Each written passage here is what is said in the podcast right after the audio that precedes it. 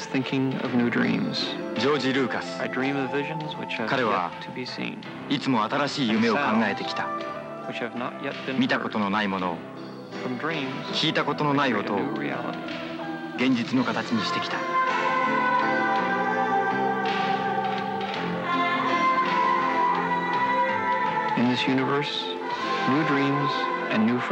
この宇宙は新しい夢と仲間で。It's a mo. Something new.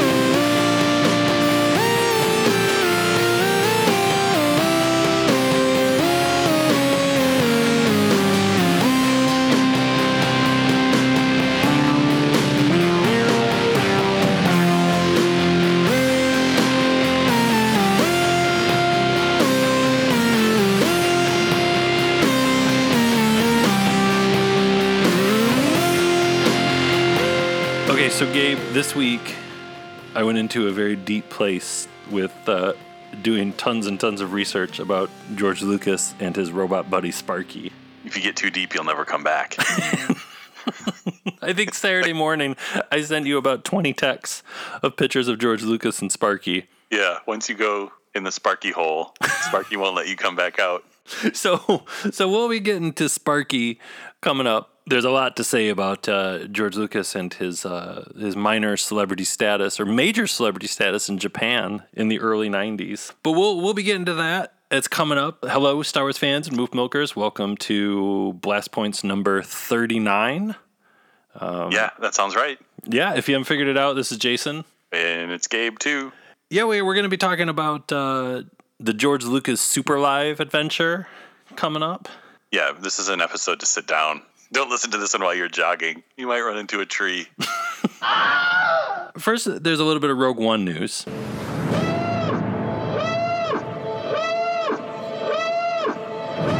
Last week, this giant catalog came out, right? Yeah, the uh, oh, I can't remember what the company was, Yeah, but it's a company that makes tons of the non like toy stuff, the stuff. just like posters and mugs and pencil boxes and Everything, like everything that's not like an action figure that you could possibly put Rogue One on, it was in this catalog. And it was interesting to see. It looks like they're doing a similar thing to Force Awakens, where there's like a there's a set of art pieces that they just are reusing for all these different products. Yeah, because there's a Rebels art pa- uh, poster. There's the uh, Imperial one. There's some Vader stuff. A lot of Death Troopers. I think. Did you see? There's like notebooks with the Death Trooper and the green on them. I think lights up on the notebook. Oh my god. And there's the Bastion and Pow combo mug with the two of them on it. Those will be flying off the shelves. The hot seller. 60 portions. So speaking of Rogue One stuff, there was um, there's a picture of the upcoming Micro Machine collection that had a couple of interesting bits in it. One thing in it was part of the Micro Machine toys is a Mon Calamari cruiser. You can see here the Death Star orbiting the forest moon of Endor. They have defensive shields that our ships cannot penetrate. May the Force be with us. It's exciting. So We will at least see a hologram of one, if not a full-on uh, ship. I hope they show the inside and it's got that crazy uh, puke master swivel chair. yeah, Maybe we'll see a, a slightly younger Madine Oh, un- uncomfortably sliding around. All craft will begin the jump to hyperspace on my mark. May the force be with us. Red 4, watch out! Red 6, squad of fighters has broken through. Six squad fighters have broken through.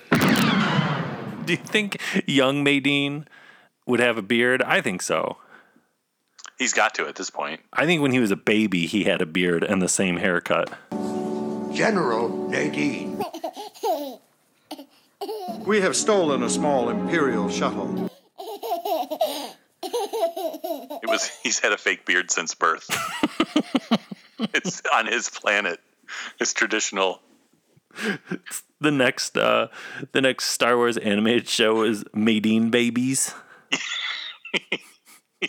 Just the adventures of baby May- Madine.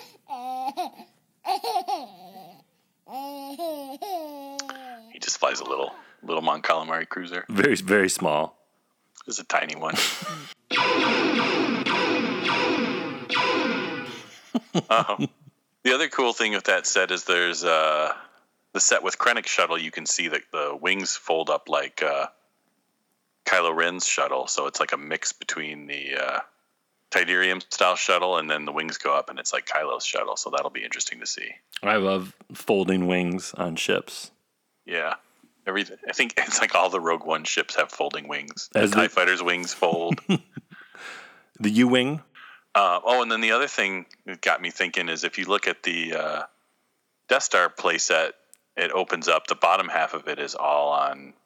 It's all like orange rock, so it looks like maybe on Jedha. So I wonder if there is some, definitely some Death Star versus Jedha planet action. Mm-hmm. Like Uh. the, the the sky falling in the uh, in the trailer with Mhm. they're trying to leave and like rocks are f- flying into the windows and stuff. There's this Salt on Scarif set that has the little partisan X-wing and a Y-wing, but it has uh, a Moroff, a little micro machine Moroff. No. Yeah. What? So he's in at least two toys. So maybe, maybe he is the secret star of the show.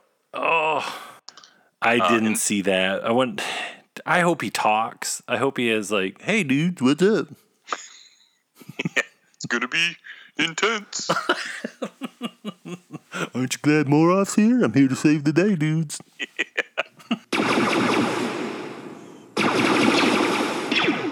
so there was a little bit of Rebels news. So we're super duper close to the premiere of Rebels. So it's like what two two weeks less than two weeks away, right? yeah, it's a week from Saturday. super exciting. I'm ready. I'm ready for Rebels to come back. Uh, there was a clip from the premiere episode, Steps into Shadow, with Ezra taking down an ATDP using, well, pretty much looks like some dark side stuff, some dark side force, straight up killing, using, making the ATDP kill some stormtroopers.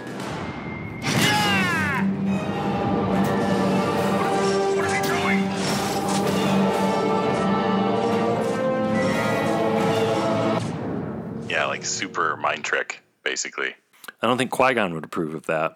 No, I don't think maybe that's- we'll hear uh, Qui Gon yelling no. No.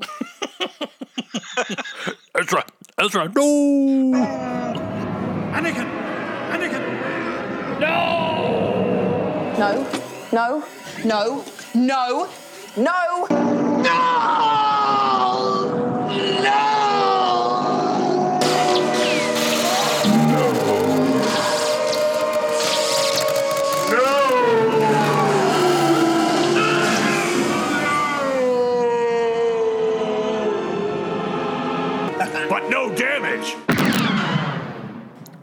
Clearly, Ezra's goofing around with that uh, Sith holocron. And he's even got a little, look, some little scratches on his face, some little evil scratches. Yeah. Mm-hmm. Mm. That's always what happens. Yep, you get cut on your face and then you turn evil. And he's, that's Kylo Ren in Episode Eight. He's got a huge cut on his face. He's going to be triple evil. I'll show you the dark side. So came out the the titles of the first handful of episodes of Rebels. So you got What are the What are the titles? Yeah, Steps into Shadow, and then you got the Holocrons of Fate. Ooh, ooh. And then this is a good one. After that is the Antilles Extraction. I wonder what that's about. it's all about Lando, right? It's about Wedge has got something in his teeth. He had uh, he had an egg roll. He's got a he's got a that- toothpick. Zeb's got to get it out. Yeah. I'm hit. I can't stay with you. Get clear, Wedge. You can't do any more good back there. Sorry. Uh, you got after that you got Hera's Heroes. It's cool. And then you got the the Last Battle. I wonder if that's the one with the uh, battle droids. Ooh, yeah, that's a good idea. Roger, Roger. And then speaking of Clone Wars stuff coming in Rebels, actress Katee Sackhoff was at the Sydney Comic Con in Sydney, Australia, and she said she is back as Bo Katan in season three of Rebels. So that pretty much makes it official that uh, Sabine is somehow related to Bo-Katan. Yeah, which that's pretty fascinating because Bo Katan, she's a Duchess Satine's sister. So that would mean Sabine is somehow like still connected to like the royal family situation, whatever, and on Mandalore.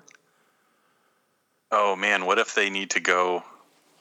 They need help on a mission, and they have to go find Satine's old friend Obi Wan Kenobi. well, and that connects too to like there's all those buck wild rumors going around that season three is going to feature Obi Wan versus Darth Maul again. Maul must really want you dead. You have no idea. Which that all kind of makes sense because since now Maul's tied in with the Mandalorians, and he's the one that killed Satine. Mm-hmm. And if his sister wants revenge, man. If part because like when he was off in that spaceship at the end of um, season two, my first thought was, oh, he's going to get Palpatine. He like he wants to get revenge on Palpatine. But it's like, well, maybe what if he still is like just wants revenge on Obi Wan? Yeah, it seems like I don't know. His anger at Obi Wan is more more current. Palpatine's old news. Yeah, he's moved on. Did you see? Wasn't Dave Filoni saying too that he'd love to work with Ewan McGregor as well? I swear I saw that in an article the other day. Man, well, which the way everyone else on the show, I mean, they got James Earl Jones for Vader now. They got Frank Oz for Yoda. If they bring back Obi Wan, why not? What if they even had like that script written, and when they had him in the studio for Force Awakens to say these are your first steps, what if they're like, "Hey, read these too." These are your first steps. You very well could have been right. They're probably on season four already, as far as production. So yeah, that that probably could happen. Could happen. It's a good way to sneak it by people. Yeah, that would be crazy. I wonder if people would complain though, if Ewan McGregor was doing the voice that it wasn't James Arnold Taylor. No one complained about Yoda. That's true. That's true. Because he was, uh, was it Tom Kane? Yeah, Tom Kane during Clone Yeah. Wars, and yeah, yeah, he's done Yoda for a long time as well. So no one cared. So I think once you get the real voice actor, all is forgiven. I feel like people wouldn't even be able to tell the difference though at this point. Yeah, maybe not. Like little kids, they wouldn't be like, "Oh, Obi Wan sounds different," you know. As long as they didn't get BJ Hughes. oh, the mystery of B.J. Hughes. Mission no see, Senator Karras. Sir, over here. the weird Jar Jar. Oh, I love Jar Jar. I love Ahmed Best Jar Jar. But the- BJ he, he is the best Jar Jar. BJ Hughes makes me shows me how the rest of the world views Jar Jar. yeah, Maybe that was that was the his point to give all the Jar Jar fans a taste of the rest of the world.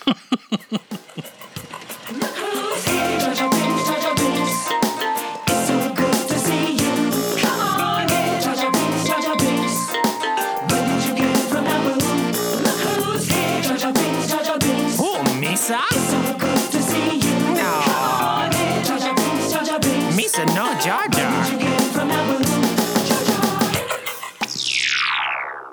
Tomorrow Impulse George Lucas Super Live Adventure 放送3年ついに完成したルーカスライブ本当に本物のスター・ウォーズがやってくるこれはもう映画どころの騒ぎじゃない All right, so Lucasfilm in the early 1990s was in a really weird place, place and time. Like LucasArts was doing great. They're putting out great games like um, Indiana Jones the Fate of Atlantis came out right around that time. Maniac Mansion had already come out years before that, was a big hit. Sam and Max were really big games. So that was like their big thing in the early 90s. Uh, Young Indiana Jones was gearing up, but they weren't quite in in the spotlight at all. Um, yeah, there wasn't like a big film project around then, right? No, Radioland Murders was 94, but the, so there wasn't a big film project going on around then. Sadly true. But uh, one thing going on in the early 90s was George Lucas was a superstar in Japan. like the level we think of George Lucas every day, that's what everyone thought of George Lucas all the time in Japan in the early 90s. Yeah. He was the spokesperson for Panasonic. He was on print ads, billboards, tons of absolutely incredible commercials, which, if you've never seen them, just go on YouTube and type in George Lucas commercial or George Lucas Panasonic, and the rest of your day is made. Yeah. It's probably the handsomest George Lucas ever was. Yeah, it's it's prime George Lucas. Yeah. The the beard is just starting to get gray. If if aliens landed on Earth and you wanted to show them George Lucas, you'd show him from the 90s. from a Japanese ad. He even had a whole series of commercials where like we talked about earlier, a Ralph McQuarrie designed robot buddy named Sparky. This is my creation. Call him Sparky. Sparky. 僕の操作にすぐ反応するインテリジェントターボメカ。映像が自由にコントロールできるジョグシャトル。これが僕の世代のビデオだ。すごい。パナソニックハイファイマックロード F70 パナソニック I think Ralph McQuarrie designed him when he was asleep or after he'd been drinking. Called him up in the middle of the night. Uh, we need our we need a, a, robot buddy for me. Yeah, can you just draw something before you wake up? he drew it on the he drew it over the phone. I was thinking too, where is Sparky now? Like, do you think he's in the Lucasfilm archive? I don't know. I was thinking that too. And like, how did he not end up in like the background on one of the prequels or something? I know. Like when uh, Obi Wan goes to the an- analysis droids, like Sparky's just in the back winking. Remember me? Yeah. Panasonic. So the 20th anniversary of Lucasfilm was coming up in 1991, when supposedly Lucasfilm wanted to do something special to honor the 20th anniversary as almost like a thank you to George. So they reached out to this guy, Kenneth Feld, who ran at the time the Ringling Brothers and Barnum Bailey Circus. And he had already worked with Lucasfilm in 85 as he is responsible for bringing Ewoks on ice to the Ice Capades. Um, so Feld brought in a guy named Scott Ferris to kind of run the show and coordinate the show. And he hired uh, writers and a production designer and a director. And after several sessions of brainstorming at Skywalker Ranch, they came up with the genius idea to combine most of George Lucas's movies into this giant stage show, which would feature dancing and pyrotechnics and lasers. And the concept was they would pick a girl out of the audience who actually was an actress, but she was supposed to seem like she was just an average girl. Um, even though she looked like she's about 45, 46 years old. yeah. Well, she's a big you know, George Lucas super fan. Yeah. So they, she's got a magic wand and she kind of drives the story. And in their theory on that was this represented the ideas of Joseph Campbell and the hero with a thousand faces, which eh, it's a little bit of a stretch, but you know, at least they were trying. They were trying to keep it real. Yeah.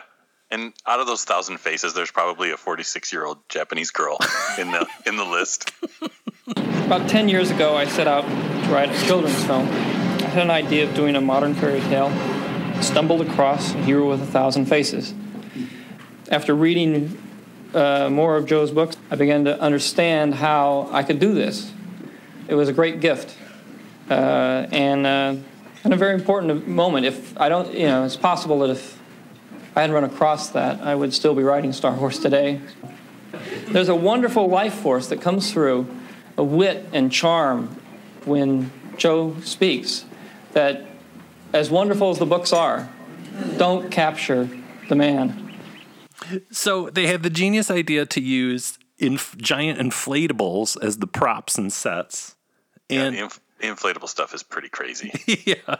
And so the whole show, because it only was in, it only toured Japan in the summer of 93? Yeah, summer of 93, it toured Japan. So it, it was all American actors and with Japanese dialogue coming through, like pre recorded Japanese dialogue coming through the speakers.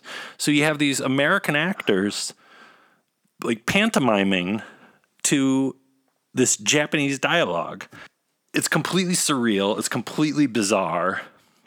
It's very bizarre. But did you see the thing too to make it extra weird is the Japanese actors for the Star Wars parts are the actors who dubbed the films. Yes. So to Japanese fans, it was like the real actors were in the show almost. Yeah, and even Indiana Jones, like it's Japanese voice Indiana Jones in the show. Yeah, I think after watching this again, I think I had mentioned this to you is I would say this is potentially the craziest Star Wars thing since the holiday special. Oh, absolutely. It's unbelievable that it exists and it goes from the most ridiculous highs to the lowest painful lows that you can have in in 90 minutes. It's it's amazing. So we both watched the entire George Lucas Super Live.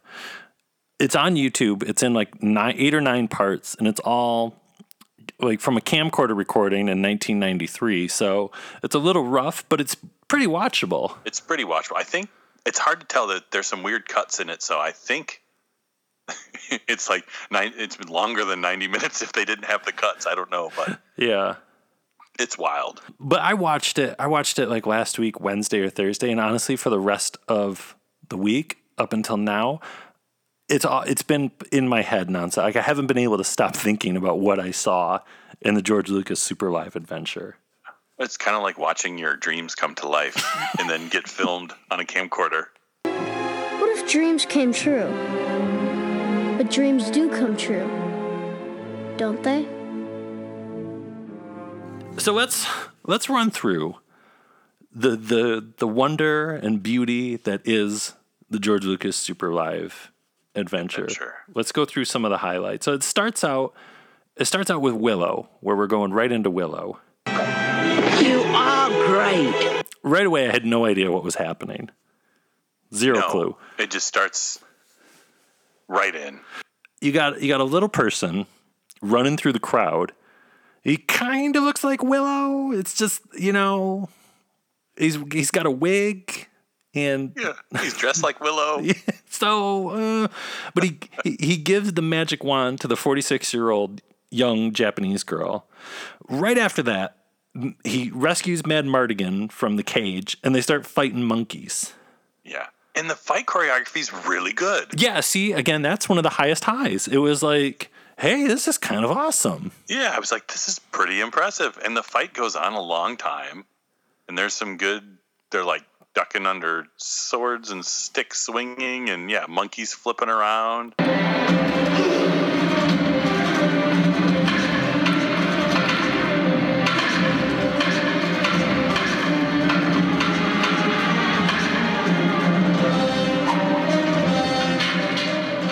Watched Willow a couple years ago again. I got like the Blu ray when it came out. I had a hard time remembering monkey people though. I think they're there. Aren't they in the castle at some point? I think so, yeah. But not at the level that they're in the George Lucas Super Live Adventure. No. But that's you know that's why you do a super live adventure so you can give the obscure characters like the monkeys their chance to shine. So there's a giant castle set that Huge castle set. huge, huge giant. Uh, General Kael comes out, pretty awesome. Yeah, and there's like another 15 minute long choreographed sword fight. Yeah, with General Kael and Madmartigan. And I had forgotten when I was watching it just how kind of awesome the score from Willow is. James Horner's score. Mm-hmm.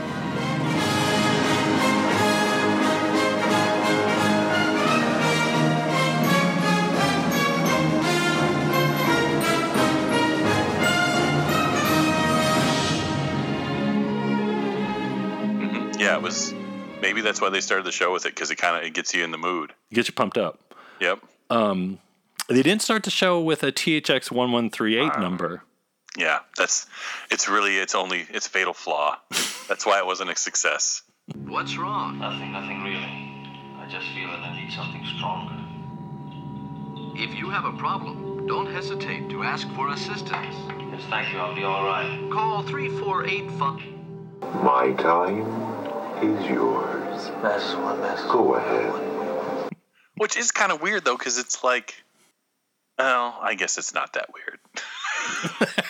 but you know, if you're gonna do George Lucas Super Live, because it's like he at least directed THX 1138, where you know the other movies he just produced. So mm-hmm. really, it should have been in there, even if it was just like the robot cops or something. Yeah, they could come- have showed up in. Come out and dance. Diner. Yeah. Do a, do, do a little tap dance or something. Yeah. So then the a giant fairy, blue fairy puppet comes out. Yeah. So you had warned me about the Blue Fairy before I got to it, and I had kind of forgotten that you warned me until it showed up, and then yeah, I kind of had to take a break at that point.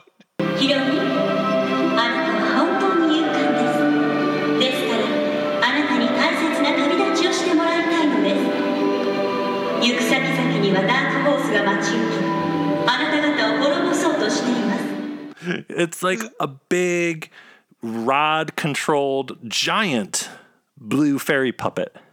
It's kind of like did do you remember in uh, Being John Malkovich when there's like the part where they're showing the the rival puppeteer with the giant building sized puppet? Yeah. It's pretty much that. it's this giant marionette, creepy ring girl blue scary ghost puppet thing.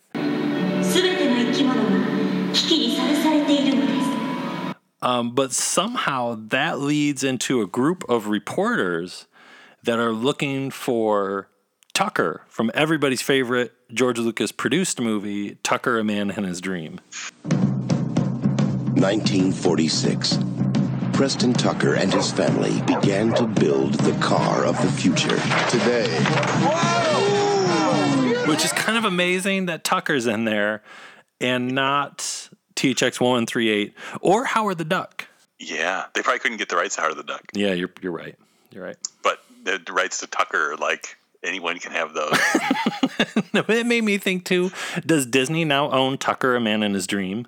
That's a good question. Are we going to get a Tucker, Man in His Dream part two from Disney? Let's hope so. A whole Tucker universe, the, the Tucker shared universe. If we ever get to interview Kathy Kennedy or Pablo Hidalgo, only questions we'll ask will be about Tucker, Man in His Dream. Big business closes the door on the little guy with a new idea. We're sabotaging everything that the country stands for. If they can make headlines with lies, we can make bigger headlines with the truth. he is dead. Oh, that tiger! Tucker, the true story of one man and his dream. It's weird enough that Tucker's in there, but it's even weirder that it's in there as a 20 minute long dance number. Oh my God. Now you watched the whole thing. I watched the whole Tucker part. I don't think there's any dialogue. It just, these women start dancing and they keep dancing.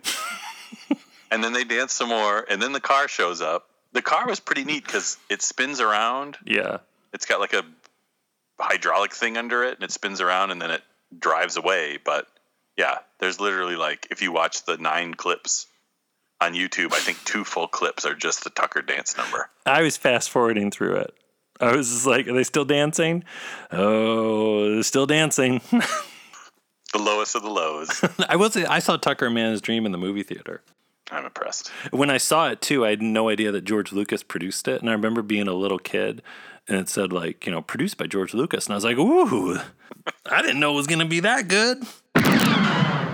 So then after the, the Tucker shenanigans get done and you grow a big, long, bushy beard A great big bushy beard. watching the tap dancers, uh, I think Belloq comes out.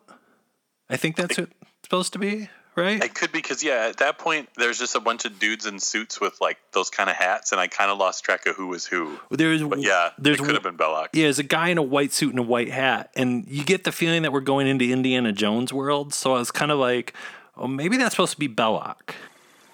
Wakana Matuso. Mabata. And he puts the little girl for some reason on a platform surrounded by giant snakes.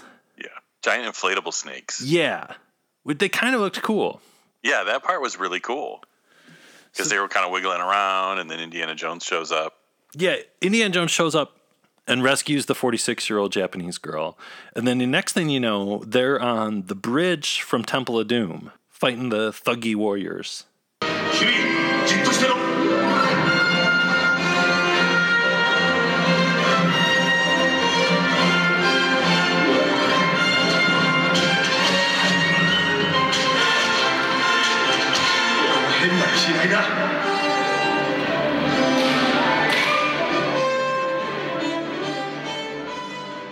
They love Temple of Doom. Now, Last Crusade wasn't out yet, right? Oh, Last Crusade came out in 89. So yeah, Last Crusade had been out for a long time.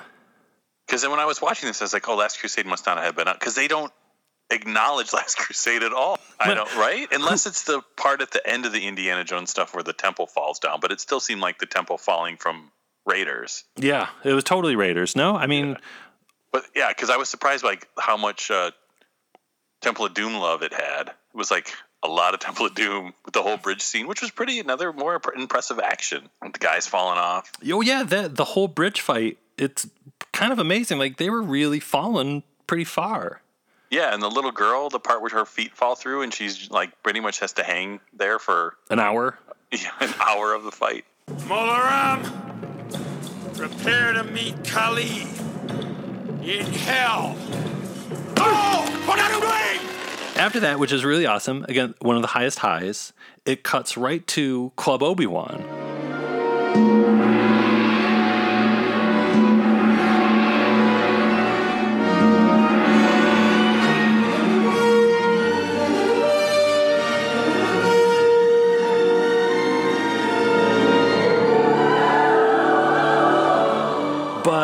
You get excited because you see the Club Obi Wan set with a giant inflatable dragon, and you think, oh, here we go. We're going to go right into anything goes. Yeah, it's getting good. Yeah, but nope.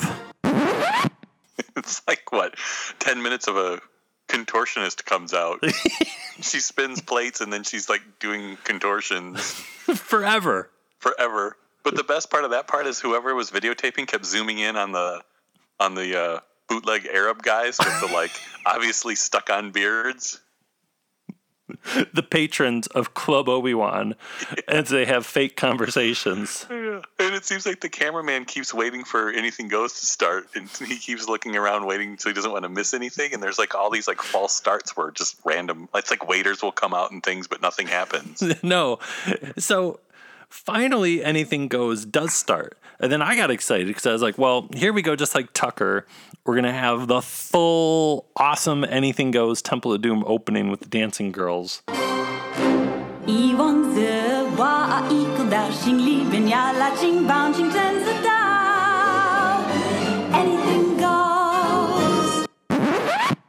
It's like they cut off halfway through Anything Goes, which is kind of a real crime.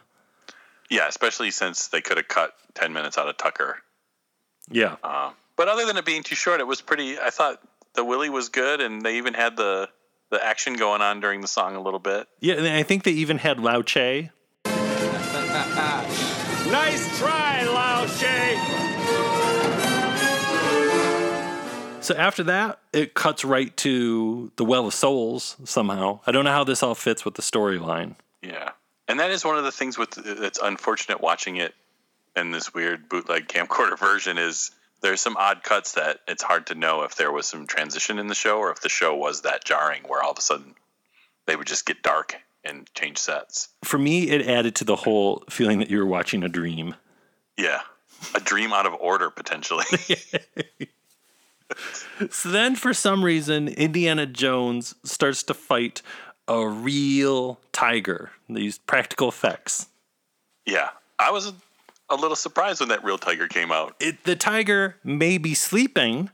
It could be like Jake the Snake Roberts snakes, like they just lay there, you know. Like, but this tiger, it was kind of a slow moving tiger, but Indiana Jones fought a tiger, and then somehow in the end he puts the hat on the the forty six year old girl, which that could be a reference to Last Crusade. You lost today, kid. But it doesn't mean you have to like it.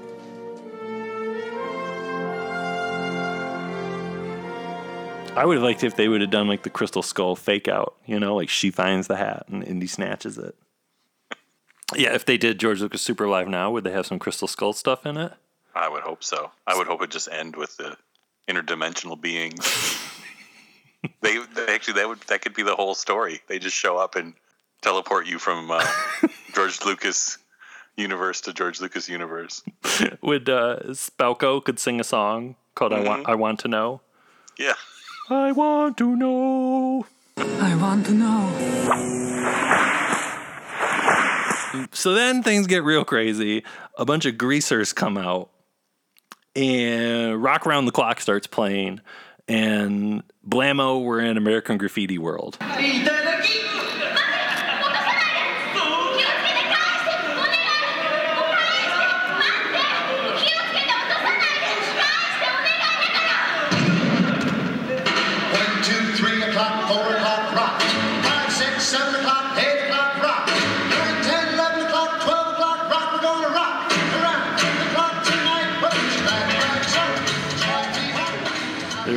Mel's Drive-In, and there's a bunch of 50 dance numbers.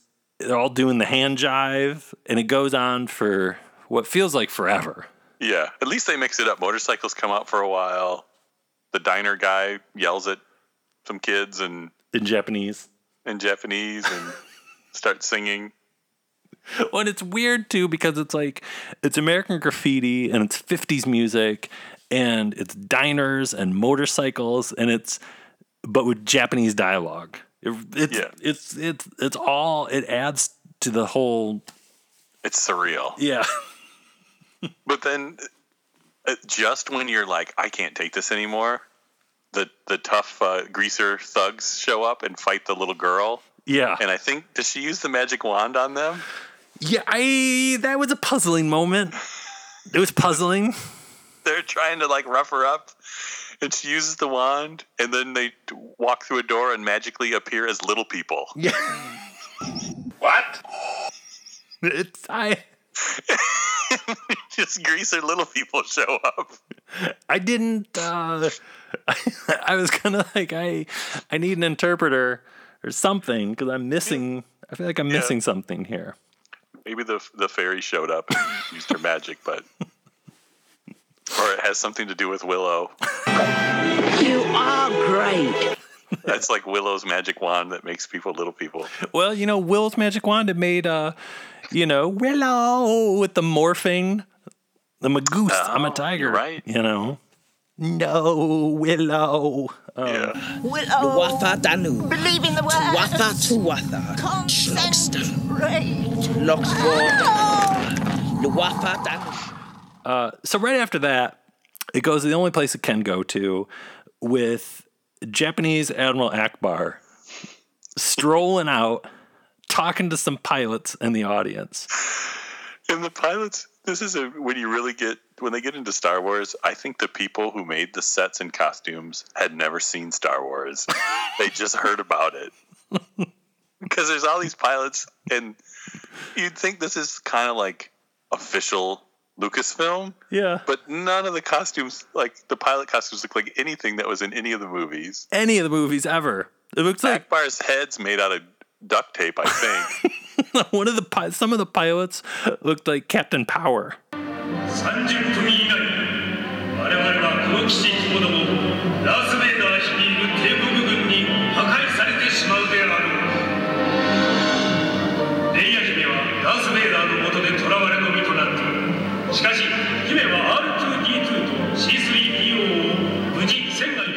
That Admiral Ackbar then introduces us to the major characters of the Star Wars saga, which are Han Solo, Chewbacca, and Wicket. There's no Luke Skywalker anywhere to be found. Not It's yet. Wicket. I was like, well, naturally, you know, I can groove with that. Yeah, that's hey, maybe that's episode eight, right? Wicket and Chewie are at Han's funeral talking about the good old days when they were in George Lucas Super Live Adventure. Rian Johnson's going back. He's, he's going deep.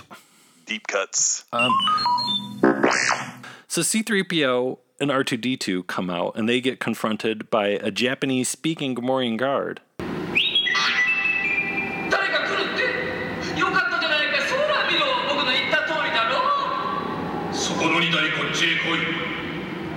ャバダハット様が運命を決めてくださいジャバダハットだって僕らジャバダハットに捕まったんだ First time you hear Gamorrean guard speak, and they're speaking Japanese. Which is why they didn't speak in Return of the Jedi because no one spoke Japanese. It'd be far too confusing for the audience.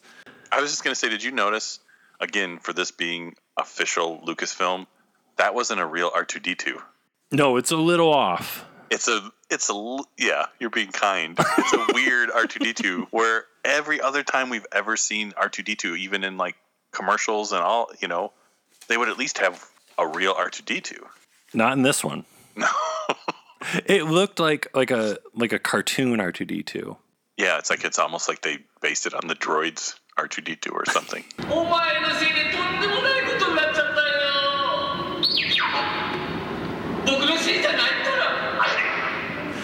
So we go straight into the cantina where there's a bunch of aliens dancing around. There, the one I think I saw Jeffrey Giraffe from Toys R Us dancing in there. I think so. And then the alien lady comes out with the giant head. she she goes to the audience and finds uh, a, some poor guy in the audience to dance with. Um, a bunch of Jawas are watching all this go down. Boba Fett's hanging out. A, a real highlight happens, and out comes giant inflated Jabba the Hutt.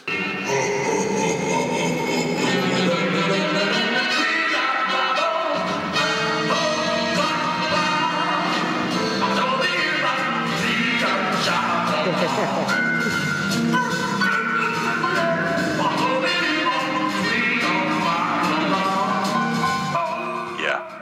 That's which is pretty incredible. That's probably the high point of the whole thing. And if you look up, uh, there's photos online of that thing. That inflatable Jabba is pretty amazing. Yeah, it's it has a real kind of melancholy look to it. Like he looks kind of sad. It's like late night lonely Jabba. I, I think all these aliens just use me for my money. They're I don't think they're really my friends. We now can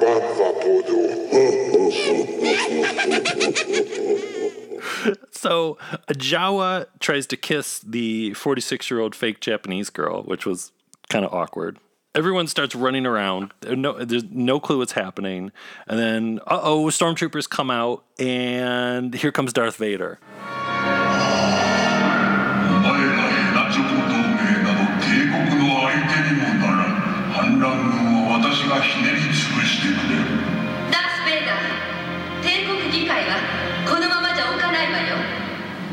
The stormtrooper costumes, if you see them from the back, it looks like they're wearing stormtrooper diapers.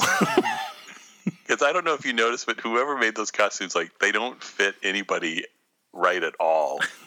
And on the back, they look like diapers, and on the front, they have like giant crotches.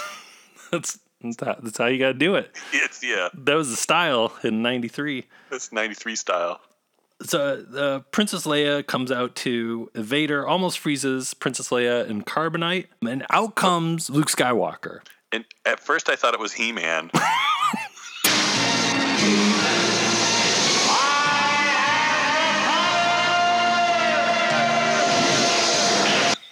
it's like why why is He Man here? He looks more like Luke Skywalker from the Marvel car- the Marvel comics with it's like a mix between a, the New Hope Luke costume and the Jedi Black Luke costume.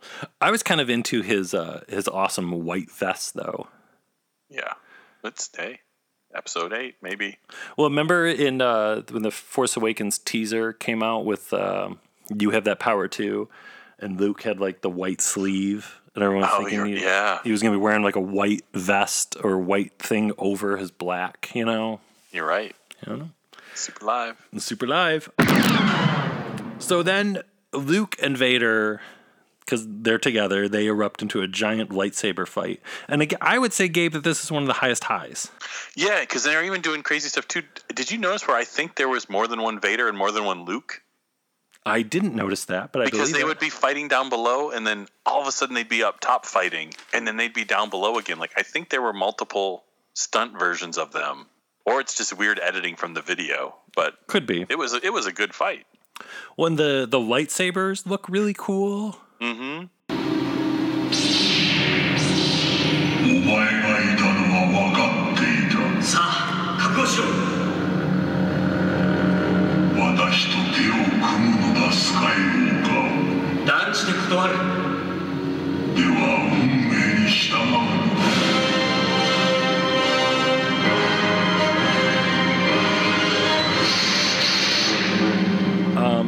Somehow what happens where Luke gets knocked out or something, and the 46 year old little girl grabs Luke's lightsaber and saves him. Yeah, she saves him, and true to the story in the films, they murdered Darth Vader. Yeah. Throw him down a pit. I don't think the George Lucas Super Live Adventure is canon. We'll have to ask Pablo Hidalgo about this, but uh, yeah, the redemption of Anakin Skywalker is just literally flushed down the toilet as Vader falls down a bottomless pit.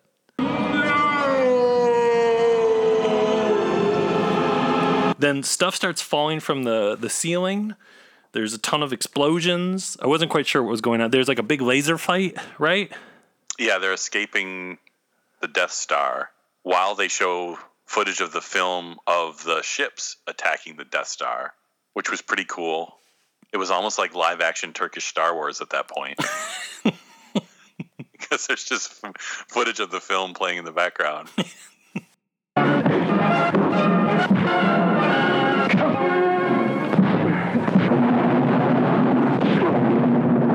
Amal Ackbar gives gives the little girl, the 46 year old girl, a medal and a giant, giant, giant inflatable Millennium Falcon comes out. And just like in the movie, Admiral Ackbar gives her the medal. just like just like you remember it. Um, exactly the way I remember you in my dreams.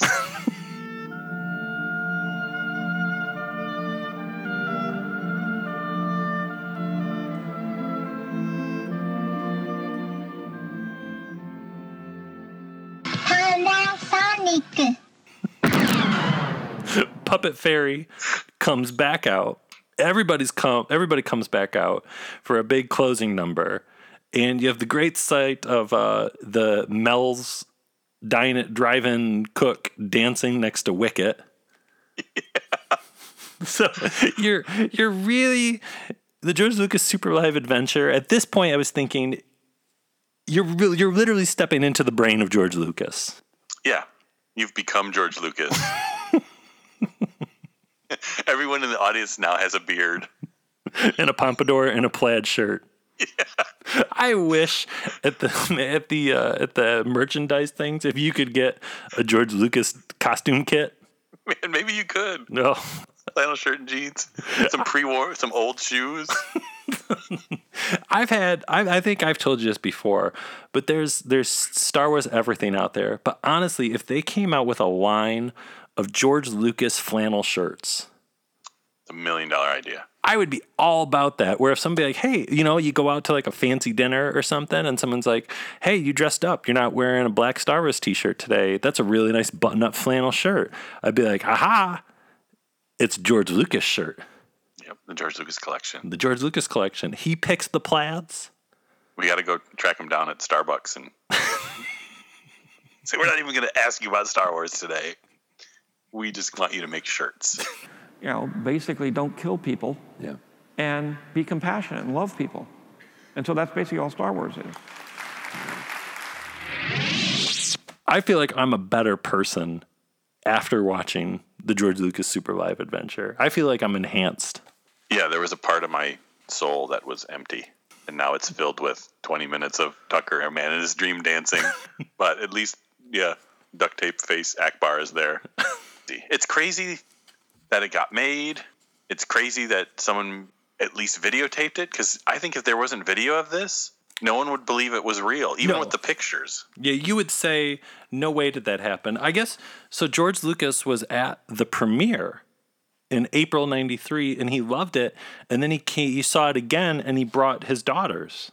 So Lucas saw it twice. He saw it multiple times. You you know, he sees it every day in his head. Joy is compassion. Joy is giving yourself to somebody else or something else. And it's a kind of thing that is, in its subtlety and lowness, much more powerful than pleasure. If you get hung up on pleasure, you're doomed. If you pursue joy, you will find everlasting happiness. So, with that, I'm gone. bye bye. Thank you. There, there's a great article if you want to read about the Georgia Super Live Adventure. It's a great article on Tested.com uh, by a guy named Wes Felon, and he did a ton of research. There's a lot of great photos too. Yeah, and he was saying that they tried to get it to come to America, and they even flew like American investors out to Japan to try and sell the show to them. And it almost feels like playing it in Japan was almost like a test run for eventually what they could like tour arenas in America with it. Americans couldn't handle it. No, but it, I guess yeah, it never happened. And so all these giant the the question came up in this article like, well, what happened to all these giant inflatables? Right? Like what happened to inflatable Jabba? What happened what happened to the giant inflatable Millennium Falcon? Yeah, all this stuff ended up in storage at a warehouse. And I guess some pieces tried to get rented out and they could never gain access to them. And then about a decade ago, they found out that all the props, all the costumes, all the inflatables, and everything were gone. They were taking up too much space and everything had been thrown away. Can you imagine just walking by a dumpster one day and you see a giant inflatable Jabba the Hutt in it? The garbage will do. It belongs in a museum. Where's Indiana Jones when we need him? Yeah. You're a hard man to read, Dr. Jones. Ouch. There was tons of merchandise made. the poster is really great. Yeah, the post uh, unbelievable. I guess there were there's photos online of a like a plush Yoda that they were selling. Did you see that? Mm-hmm. it's like Yoda has a very tiny head and a super huge body. Yeah, he kind of looks like someone's squeezing him really hard. For my ally is the Force. And a powerful ally it is. May- That's the puppet they're using for uh, episode eight. Rian Johnson. yeah, yeah. I was saying too. The other, this is all like Star Wars is all coming back to this. Is uh, the Blue Fairy is pretty much Snoke.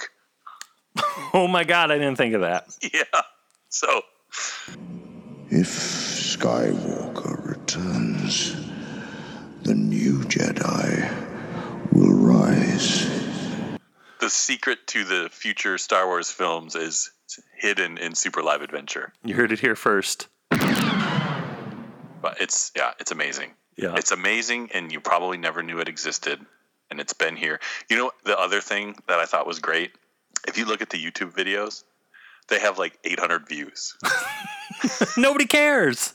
So and they've been online since 2008, I think. Wow. So this incredible gold mine of magic is just sitting there and no one's watching it. So No. we hope all you Blast Points fans spend a few hours watching. George Lucas Super Live Adventure. And these last points, too accurate for sand people. Only Imperial stormtroopers are so precise.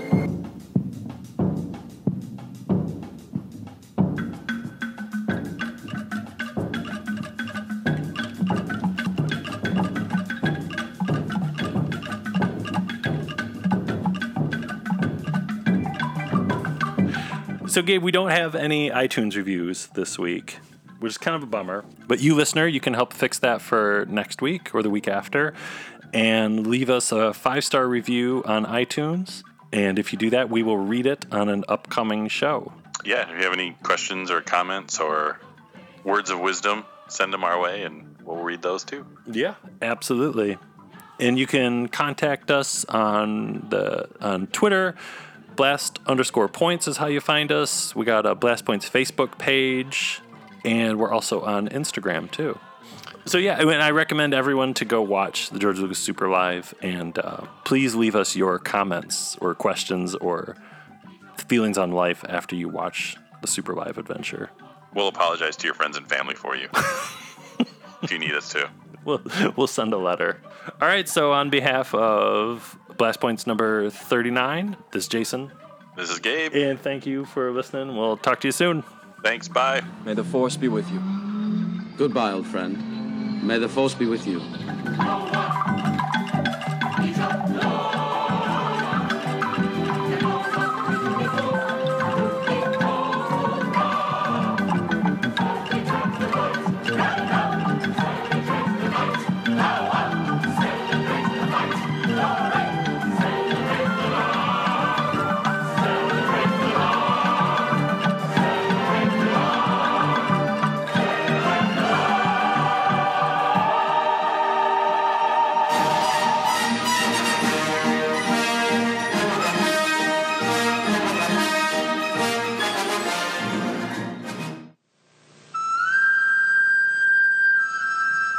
We can truly experience the universe. 今私たちは宇宙を実感できる世界を実感できる衛星放送のために BS チューナー内蔵ドームスピーカー搭載パナカラー X Panasonic, Itsimo, something new. Call him Sparky. Sparky. May the force